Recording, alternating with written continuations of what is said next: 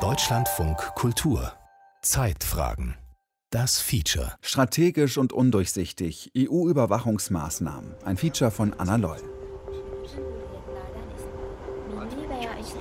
Das ist ein großer Cardigan ne, mit einem großen Reißverschluss, dicken großen Reißverschluss. Mantel ist es. Das ist ein Mantel. Das ist ein großer Pulli. Richtig. Ähm, und hier, das da sind die Marsh, heißen die Marshmallow-Jacken. Ja, genau, das sind die Marshmallow-Jacken. Nicole Scheller ist Designerin allerdings keine gewöhnliche Designerin. Sie entwirft Mode gegen Überwachung, zum Beispiel gegen Bewegungsanalyse. Mein Prinzip war, über die äußere Körperform zu gehen. Dafür ist ja eigentlich auch Mode da. Everyone has the right to freedom of opinion and expression. Hab sehr grobe und sehr ausfallende Schnitte entwickelt, mit denen es halt möglich ist, die Körperform zu chiffrieren, indem man nicht mehr erkennt, ist es männlich, ist es weiblich, die Größe und vor allen Dingen auch verschiedene Gelenkpunkte zu verschleiern. The will of the people shall be the basis of the authority of government. Zum Beispiel ein Bewegungsalgorithmus scannt das Skelett quasi auf verschiedene Punkte. Gegen Gesichtserkennung setzt Nicole Scheller schwarz-weiße, scheinbar unzusammenhängende Muster ein. Sie erinnern an QR-Codes. Ich habe versucht zu schauen, wie reagiert so ein Algorithmus auf unser Gesicht und habe das immer weiter vereinfacht und daraus entstand eigentlich dieses vierteilige Schwarz-Weiß-Muster. Und zur Erklärung, wie es funktioniert, wenn ein Algorithmus darüber scannt, erkennt er eine Vielzahl von Gesichtern. Und eine Person mit 100 Gesichtern ergibt für den Algorithmus überhaupt keinen Sinn. So kann man sozusagen die Identifikationsprozesse hinter dem Algorithmus ein wenig stören und verwirren. Das ist das Ziel der Designerin.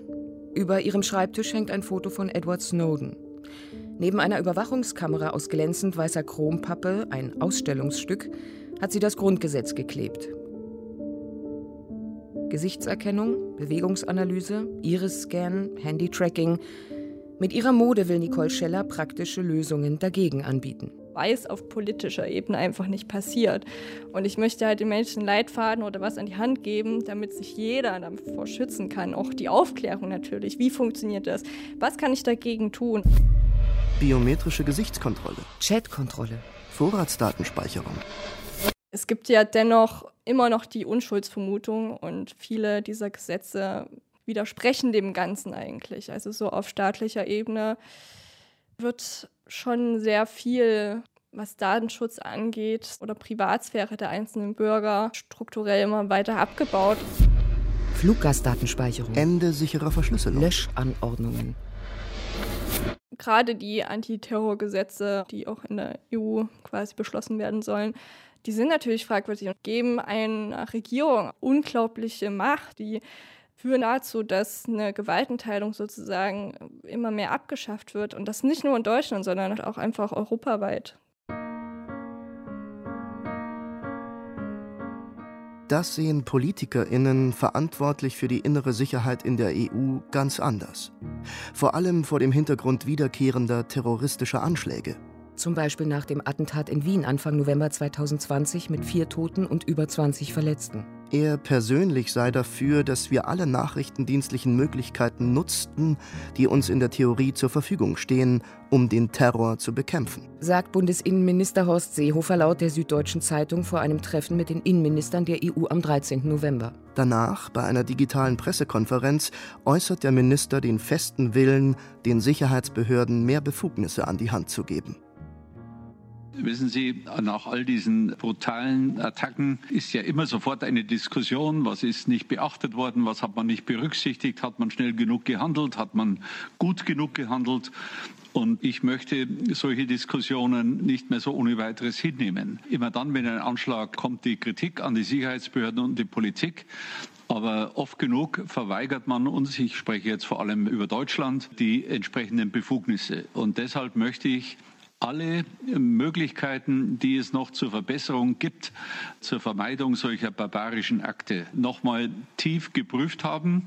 Ylva Johansson, EU-Kommissarin für Inneres, pflichtet Horst Seehofer bei und erinnert an weitere Terroranschläge fünf Jahre zuvor in Paris. These are attacks das sind Anschläge auf unsere gemeinsamen europäischen Werte und unsere Grundfreiheiten. Wir müssen uns aufbäumen gegen diese Anschläge, so wie wir es vor fünf Jahren gemacht haben. Wir müssen da als eine einzige Gesellschaft gegen diese Anschläge kämpfen. Und gemeinsam werden wir es schaffen, den Terrorismus zu vermeiden, zu bekämpfen und ihn zu besiegen. Ylva Johansson fordert die schnelle Umsetzung von Gesetzesvorhaben gegen den Terrorismus in der EU und ruft zur besseren Zusammenarbeit zwischen den Mitgliedstaaten beim Datenaustausch auf. Das Mandat von Europol, der Europäischen Polizeibehörde, solle erweitert werden. Außerdem kündigt die Kommissarin eine neue Terrorismusbekämpfungsagenda für Europa an. Kiel. Zwischen rotbraunen Klinkerbauten weht eine leichte Brise. Über den Dächern kreisen die Möwen. Ein Treffen mit Patrick Breyer, Abgeordneter im EU-Parlament für die Piratenpartei. Sind Sie häufig in Brüssel normalerweise dann? Ja, für die Verhandlungen wahrscheinlich immer, ne? Ja, das ist eigentlich eine Besonderheit, dass ich eigentlich jetzt mit Ausnahme der Pandemie in Brüssel auch vor Ort gewohnt habe. Und ich habe festgestellt, dass es halt sehr wichtig ist, ähm, den Menschen, mit denen ich spreche und verhandle, halt in die Augen zu schauen, sich auch mal so außerhalb der formalen Sitzungen zu sehen und mal so miteinander zu sprechen oder sich mal auf einen Café zu treffen. Bei EU-Verhandlungen zur inneren Sicherheit, Terrorismusbekämpfung oder Internetüberwachung ist der 44-jährige Richter oft dabei. Im Plenum und in den Ausschüssen spricht er regelmäßig zu Überwachung und Zensur. Aufgrund der Pandemie geht das allerdings momentan fast nur aus dem Homeoffice. So, ich werde mich jetzt mal in die äh, Fraktionssitzung einklinken. Die läuft im Moment pandemiebedingt noch digital ab. Und es geht unter anderem um das ungarische Gesetz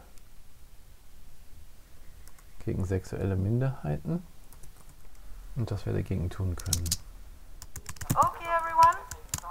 Hello to this um, evening group meeting, the second to last before we go. Yeah, well, next week we don't have a group meeting, do we?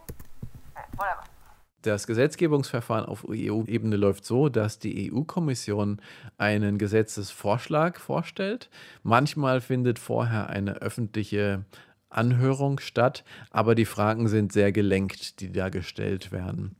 Dieser Gesetzesvorschlag wird dann im Europäischen Parlament und im EU-Rat, das heißt die Vertretung der EU-Regierung, beraten. Man positioniert sich und danach findet meistens Kompromissverhandlung statt, der sogenannte Trilog.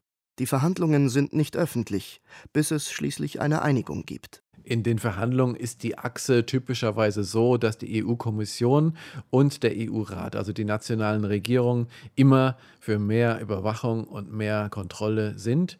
Einfach deswegen, weil es sich sowohl bei der EU-Kommission, die die Gesetzesvorschläge macht, als auch den EU-Rat, der ihnen zustimmen muss, eben um Regierungen handelt, um Verwaltungsapparate, ja.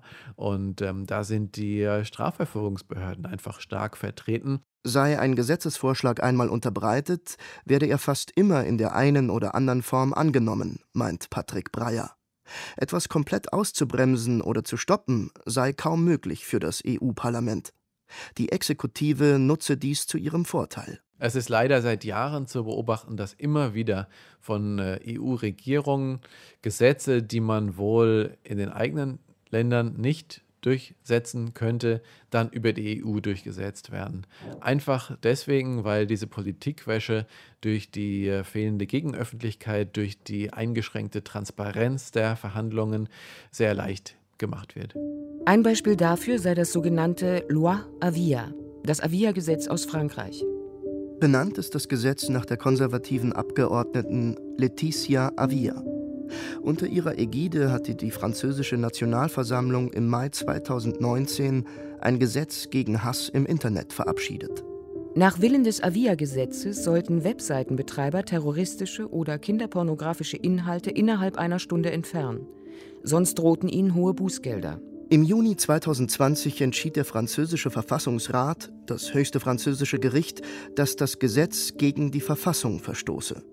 Zwar sei es legitim, gesetzlich Hasskriminalität und andere rechtswidrige Inhalte im Netz zu bekämpfen, dieser Eingriff in die Meinungsfreiheit durch den Gesetzgeber sei aber unangemessen, nicht erforderlich und unverhältnismäßig. In der Begründung hieß es, zum einen müsse es Gerichten vorbehalten sein, zu entscheiden, welche Posts oder Kommentare rechtswidrig seien und welche nicht. Zum anderen seien die Unternehmen durch das Gesetz unter einem enormen zeitlichen wie finanziellen Druck. Weil die Mitarbeiter der Plattformunternehmen, die bisweilen Hunderte und Tausende Einträge pro Minute aber kaum analysieren können, müssen sie zumindest zum Teil auf technische Hilfe setzen. Auf Algorithmen, die die Beiträge nach bestimmten Schlagwörtern oder Bildern scannen. Diese Technik ist allerdings fehleranfällig. Sie versteht nicht immer die Zusammenhänge. Schließlich thematisieren auch journalistische Berichte und künstlerische Darstellungen Terror oder Gewalt. Kinderschutzorganisationen nutzen einschlägige Bezeichnungen im Zusammenhang mit Kindesmissbrauch auf ihren Webseiten oder Posts. Diese legitimen Berichte könnten mit dem Avia-Gesetz unverhältnismäßig leicht der Zensur zum Opfer fallen.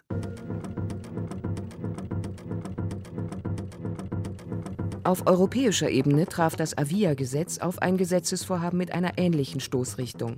Die 2018 von der Kommission vorgeschlagene Verordnung zur Verhinderung der Verbreitung terroristischer Inhalte im Internet, kurz TCO-Verordnung. TCO steht für Terrorist Content Online. Der Inhalt der TCO-Verordnung liest sich fast wortgleich zum Avia-Gesetz. Behörden dürfen EU-weit die Löschung terroristischer Inhalte von beliebigen Website-Betreibern anordnen. Innerhalb einer Stunde.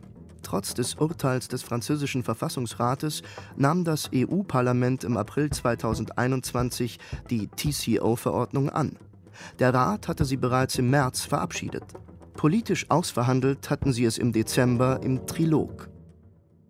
Das Ergebnis sei ein Verhandlungskompromiss, erklärt Patrick Breyer. Ein sehr bedenklicher. Im Endeffekt lief gegen uns, dass die Mehrheit im Europäischen Parlament irgendein Ergebnis sehen wollte und dann Zugeständnisse gemacht hat. Problematisch ist, dass jetzt zum Beispiel die ungarische Regierung, also Viktor Orban, auch Inhalte in Deutschland löschen lassen kann innerhalb einer Stunde, wenn er sagt, das ist ein terroristischer Inhalt. Das ist hochproblematisch, weil Antiterrorgesetze immer wieder auch für politische Zwecke missbraucht worden sind in der Vergangenheit. Zum Beispiel gegen spanische Separatisten oder Künstler, gegen Proteste in Frankreich, gegen soziale Proteste, gegen Einwanderer in Ungarn, sagt Patrick Breyer. Als Schattenberichterstatter für seine Fraktion war er bei den Verhandlungen mit der Europäischen Kommission und dem Europäischen Rat dabei.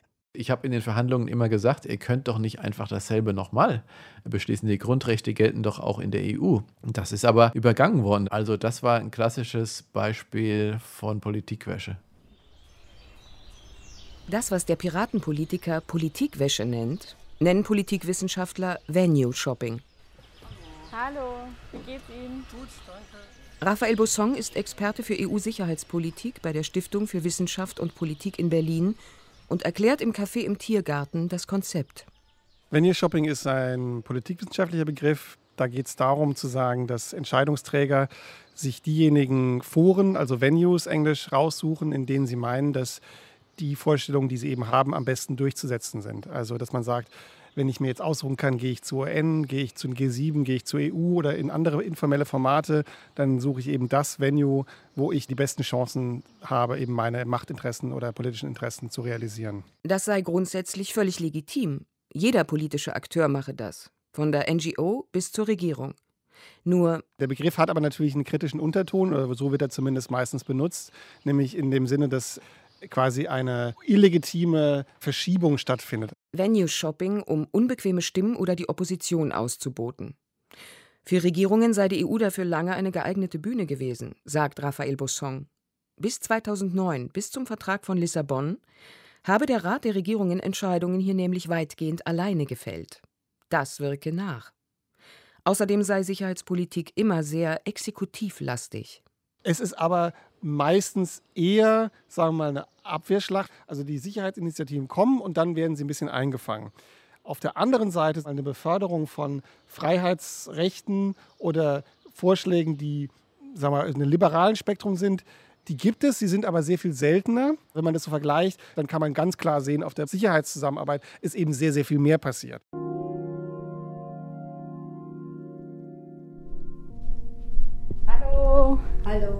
Ulla Jelpke ist innenpolitische Sprecherin für Die Linke im Bundestag. Ihre Erfahrung mit dem EU-Gesetzgebungsprozess ist vor allem eine. Er ist intransparent. Natürlich ist der Europäische Rat ein Gremium, wo Staaten, EU-Staaten, ihre Interessen, die sie national nicht durchsetzen können über die nationalen Parlamente, sehr gerne dafür nutzen, um bestimmte Debatten aufzuweichen. Als ein konkretes Beispiel nennt sie unter anderem die Gesetzgebung zur Fluggastdatenspeicherung. Also die Fluggastdatenspeicherung wäre hier niemals so durchgegangen. Also weil es auch hier schon Versuche gegeben hat, auf nationaler Ebene im Parlament solche Datensammlungen anzulegen und es ist abgelehnt worden. Die Vorschläge seien in der Regel aus den Koalitionen im Parlament gar nicht rausgekommen, sagt Ulla Jelpke. Die EU-Regierungen wollten jedoch die Fluggastdatenspeicherung haben für den Kampf gegen den Terrorismus. 2011 legte die Kommission einen Vorschlag für eine Richtlinie vor. Dann hat also das Europäische Parlament protestiert, hat gesagt, nein, wir wollen das nicht. Aber dann hat der Europäische Rat einen Kompromiss angeboten. Doch der Kompromiss beinhaltete eine Öffnungsklausel. Nach dieser Klausel sollten alle EU-Staaten auch die Flugdaten innerhalb von Europa speichern können. Das haben sie ohne Wissen des Parlaments verabredet. Die Absprache dazu fand die Linke in einem Ratsprotokoll. Ich halte das für eine Farce, also von der Demokratie hier, wie Prozesse in der EU ablaufen. Wenn man hinterher feststellen muss, dass das Europäische Parlament, aber auch der Deutsche Bundestag oder die zuständigen Ausschüsse über etwas beraten, was eigentlich längst dann Einzelstaaten für sich entschieden haben. Anfang Juni. Ein Besuch beim Europäischen Rat in Brüssel der Vertretung der EU-Regierungen. Das weitgehend verglaste Gebäude dient als Presse- und Konferenzzentrum. Benannt ist es nach dem flämischen Philologen und Philosophen Justus Lipsius. Sein Werk schätzen seine Anhänger als wohltemperierten Machiavellismus. Eine Dame von der Pressestelle des Rates führt durch die hohe Empfangshalle. Unter dem Glasdach hat die gerade noch amtierende portugiesische Präsidentschaft Kunst von portugiesischen Künstlern zum Thema Umwelt, Gleichheit und Nachhaltigkeit ausgestellt. Nach zwei Sicherheitsüberprüfungen geht es mit dem Fahrstuhl in eines der oberen Stockwerke, in einen hellen Besprechungsraum mit Videoleinwand und Topfpflanze. Für ein Interview mit Gilles de Kerkhoff. Er ist einer der höchsten EU-Beamten im Bereich der Terrorismusabwehr und überzeugt, wir brauchen in der EU mehr Sicherheit, nicht weniger. The balance between freedom and security ich denke, die Balance uh, zwischen Freiheit und Sicherheit ist eine schwierige. Die Privatsphäre ist der Wert Nummer eins in Brüssel, und zwar in einem solchen Ausmaß, dass ich glaube, wir stoßen jetzt an die Grenzen. Der Belgier ist der Antiterrorbeauftragte der EU. Er sieht das Problem bei der Sicherheitsgesetzgebung nicht bei den Regierungen, sondern bei der Opposition im Parlament. Sie blockiere wichtige Sicherheitsvorhaben. Die Behörden bräuchten mehr Befugnisse. Wenn man also keinen Zugriff mehr auf den Inhalt hat, weil er verschlüsselt ist, und man keinen Zugriff mehr auf die Metadaten hat, wird man, wie die Amerikaner sagen, blind. Ist es das, was wir wollen? Wollen wir, dass die Polizei völlig blind ist gegen das organisierte Verbrechen, gegen pädopornografische Kriminalität und Terrorismus? Nur um die Privatsphäre zu schützen? Natürlich müssen wir die Privatsphäre schützen, den Datenschutz und so weiter. Aber ich denke, in unserer Gesellschaft gibt es auch ein Bedürfnis nach Sicherheit. Vor allem gegen Kinderpornografie müsse in jedem Fall mehr getan werden, wie EU-Innenkommissarin Ylva Johansson es mit dem Vorschlag zur E-Privacy-Verordnung getan hat. Als erster Schritt müsse Verschlüsselung überwunden werden zumindest um die Entwicklung von künstlicher Intelligenz zu ermöglichen, um diese pädopornografischen Inhalte zu blockieren. Ist es akzeptabel, dass wir diese Art von Werkzeug nicht nutzen wollen, um die Verbreitung von Pädopornografie im Internet zu stoppen? Das ist völlig verrückt. Die Leute, die die Privatsphäre über den Schutz der Kinder stellen, die machen mir Angst. Die jagen mir Angst ein. These Ayatollahs scare me. They scare me.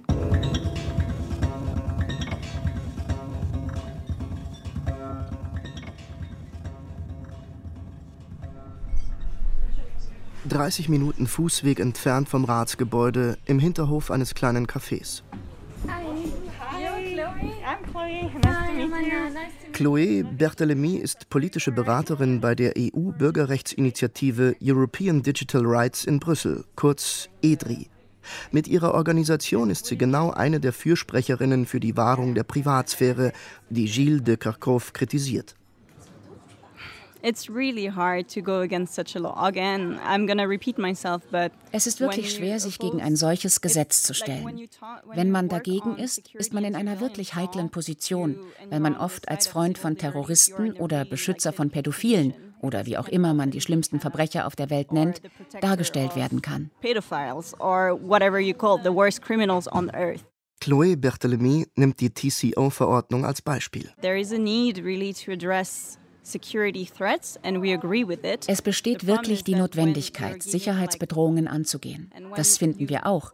Das Problem aber ist, wenn man Regierungen riesige Zensurbefugnisse ohne richterliche Aufsicht in die Hand gibt, da sollte man sich fragen, wie diese genutzt werden.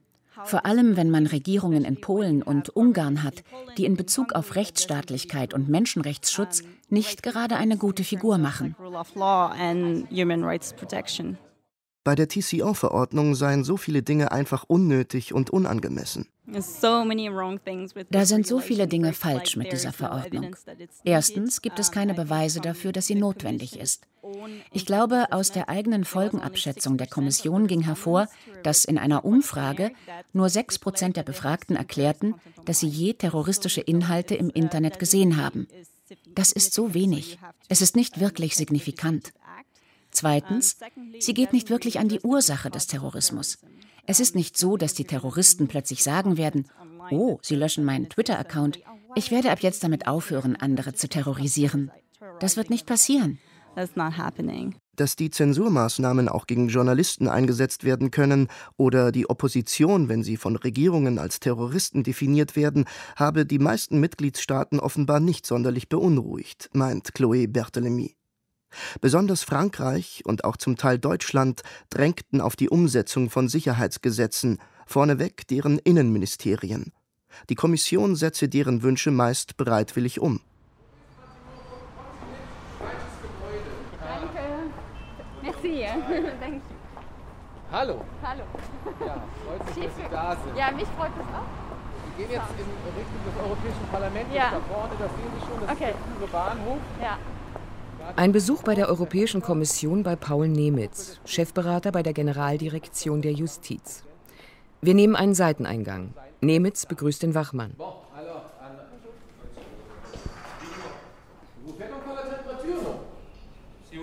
Non, c'est pas nécessaire. Ok, ça va. Kommen Sie.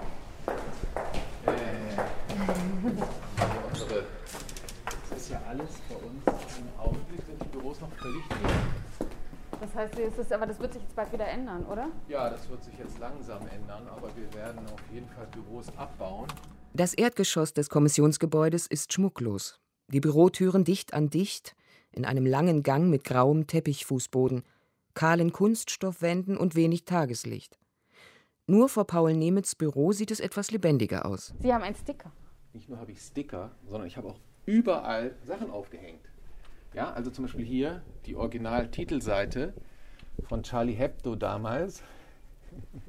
Alles ist vergeben, ich bin Charlie, ja. Bevor Paul Nemitz Chefberater der Justiz wurde, war er der Direktor für Grundrechte und Bürgerrechte in der Kommission und leitete unter anderem die Reform der Datenschutzgesetzgebung in der EU. Außerdem vertritt er immer wieder die Kommission vor dem EuGH. Neben seinem Schreibtisch hängt ein Foto mit dessen Präsidenten. Und schief auf blauem Papier ein Gebet für Europa. Ja, das ist, äh, sagen wir mal, so ein bisschen, ja, das ist äh, ein, ein Scherz, ehrlich gesagt. Ich weiß gar nicht mehr, was das ist. Muss ich direkt nochmal angucken. Also sozusagen ein Gebet für, für Europa. Ähm, May our wishes find favor with you, O Lord. ja. Segne der Eid. schütze Europa und alle, nein, nein, alle Einwohner der Europäischen Union, äh, möge Europa in Glück und Wohlstand leben. Na, ich weiß gar nicht mehr. Aber eigentlich ist ganz schön. Ja. ist ja eigentlich das, was Sie vorhin erzählt haben als Rolle der. Ich glaube der an die, an die äh, weltliche Leistung der Kirche. Ich bin kein besonders religiöser Mensch. Ich glaube auch, das ist ein weltlicher Text. Anders als Chloé Berthelemy von EDRI sieht Paul Nemitz die Kommission nicht als willfährigen Helfer der Regierungen, sondern als Vermittler zwischen Rat und Parlament. Die Dynamik ist immer die gleiche. Die Mitgliedstaaten sind ja Exekutiven und im Rat senken sie das Schutzniveau, was Grundrechte angeht. Ja, ich meine, die Grundrechte richten sich ja gegen die Exekutive. Sie sind Schutzrechte der Bürger gegen ein zu weites Eingreifen in die Rechte der Einzelnen. Und da sind sich die Regierung, vor allem die Innenminister, da immer recht schnell einig, dass man da sehr weit gehen muss wohingegen im Parlament als Vertretungsorgan der Bürger äh, in der Regel der Grundrechtsschutz dann erhöht wird. Und dann müssen sich ja beide Kammern einigen. Und in der Regel kommt man dann ungefähr daraus, wo man schon am Anfang stand, nämlich so ungefähr beim Schutzniveau des Vorschlags der Kommission. Denn die Kommission antizipiere ja diesen Diskurs und dabei gelte das Gebot der Neutralität. Allerdings, das räumt Paul Nemitz auch ein, sei die personelle Zusammensetzung der Kommission jeweils entscheidend. So lande die eine oder andere Verordnung und Richtlinie nach der Abstimmung in der EU beim Europäischen Gerichtshof in Luxemburg, manchmal auch mehrmals. Ja, es ist bei einigen Grundrechtsthemen leider so, dass auch wiederholte Urteile des EuGHs weder zu einem ausreichenden Lernprozess führen in den Mitgliedstaaten noch in den EU-Institutionen. Und manchmal kann man da den Eindruck gewinnen, dass die Richter, die unabhängigen Richter in unserem System der Rechtsstaatlichkeit, die sind wirklich die Letzten, die noch mit Rigorosität auf der Durchsetzung der Grundrechte bestehen. Und das ist nichts Gutes. Das Recht sei kein Hindernis, eine Grundrechtecharta nichts, was immer nur ärgerlich sei, sondern eine der großen Errungenschaften unserer Zivilisation.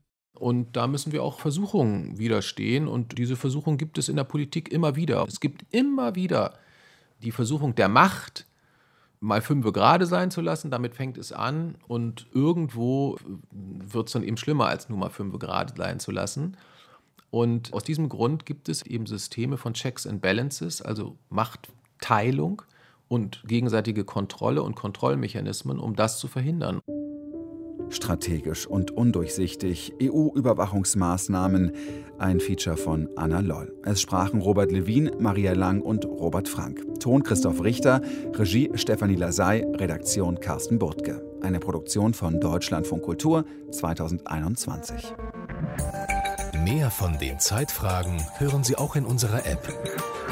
Der DLF Audiothek.